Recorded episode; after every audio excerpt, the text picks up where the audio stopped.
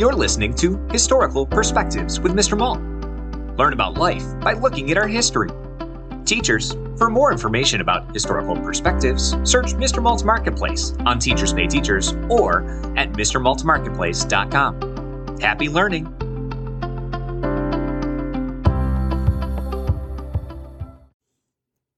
Leap year birthday. I didn't know they let three year olds into sixth grade, someone yelled from their locker. Monique pretended to laugh as she moved through the hall between math and band classes. Happy birthday, little baby girl, said another as she grabbed her clarinet. Are you potty trained yet? She fake smiled again and pretended to be comfortable with the constant teasing she was enduring all day. Truthfully, she forgot how awful it was four years ago on Leap Day. But today, she remembered. Monique was born on February 29th. That's a leap year date that only comes around every four years.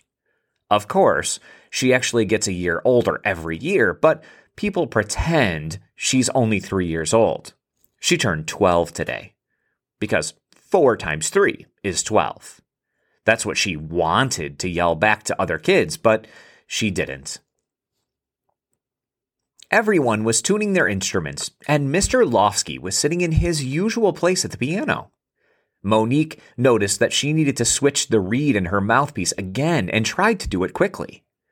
Mr. Lofsky looked over at her a few times, and she wondered if he was frustrated that she was doing that during class. Then he started counting. Suddenly, the rest of the class started playing the happy birthday song. It was an instrumental, so she wasn't 100% certain it was for her. Nobody was singing the words, so a name wasn't in it. She hoped it was someone else's birthday. It wasn't. When the song was over, everyone wished her a happy birthday. Then Mr. Lofsky told them what song to turn to as he started class. Monique was relieved to have the attention off her for the next 45 minutes.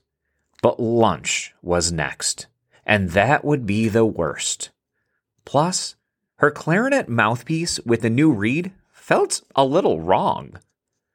She took a long time to pack up her instrument and hung out in the classroom until everyone else was gone to lunch.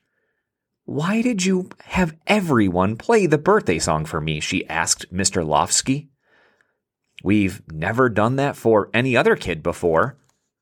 Because your birthday's special, he said. Please don't say something about me being three years old, Monique said on the verge of tears. She just couldn't take the teasing from an adult, too. What? No, no, no, he assured her. Your birthday is special because less than 1% of people all over the world share your birthday. That's pretty special, I think. Well, I never really thought of it that way, Monique answered gratefully. Well, I hope you will now, he said as he reached for her clarinet case.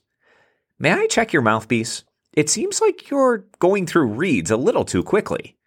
Sure, she answered, and handed him the case. Leave it with me. It'll be here for Jazz Club after school today, he said. Now go to the front office quickly. Your grandmother is here with a special lunch for you. She is? Monique asked. Time alone with her grandmother was her favorite thing. Well, after her clarinet. Or at least tied with her clarinet. Also, donuts. Maybe her grandmother brought donuts. Anyway, time with her was always fun. Yes, she is, Mr. Lofsky interrupted her train of thought. I'm not the only one who thinks your birthday is special. Now get! I'm fixin' to fix this mouthpiece. She rushed out the door with the first real smile of the day. Thanks for listening to this Historical Perspective. If you enjoyed this episode, be sure to subscribe. Also, search for Historical Perspectives on Teachers Pay Teachers to learn more about other topics, such as the Golden Gate Bridge, Henry Ford, schools in the early 1900s, and so much more. Happy learning!